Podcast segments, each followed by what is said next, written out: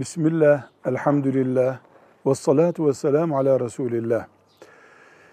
1440 seneden beri namaz kılınıyor dünyada. Bu 1440 seneden beri kadınlar namaz kılarken kendi başlarına kâmet ve ezan yapmamışlardır.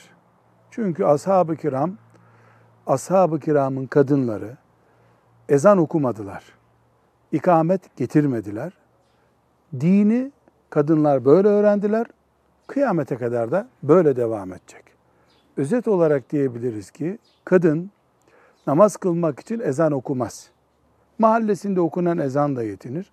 Kendi namaz kılarken evde ikamet getirmesi de gerekmez. Getirirse bunun namaza bir zararı yoktur o kadar. Velhamdülillahi Rabbil Alemin.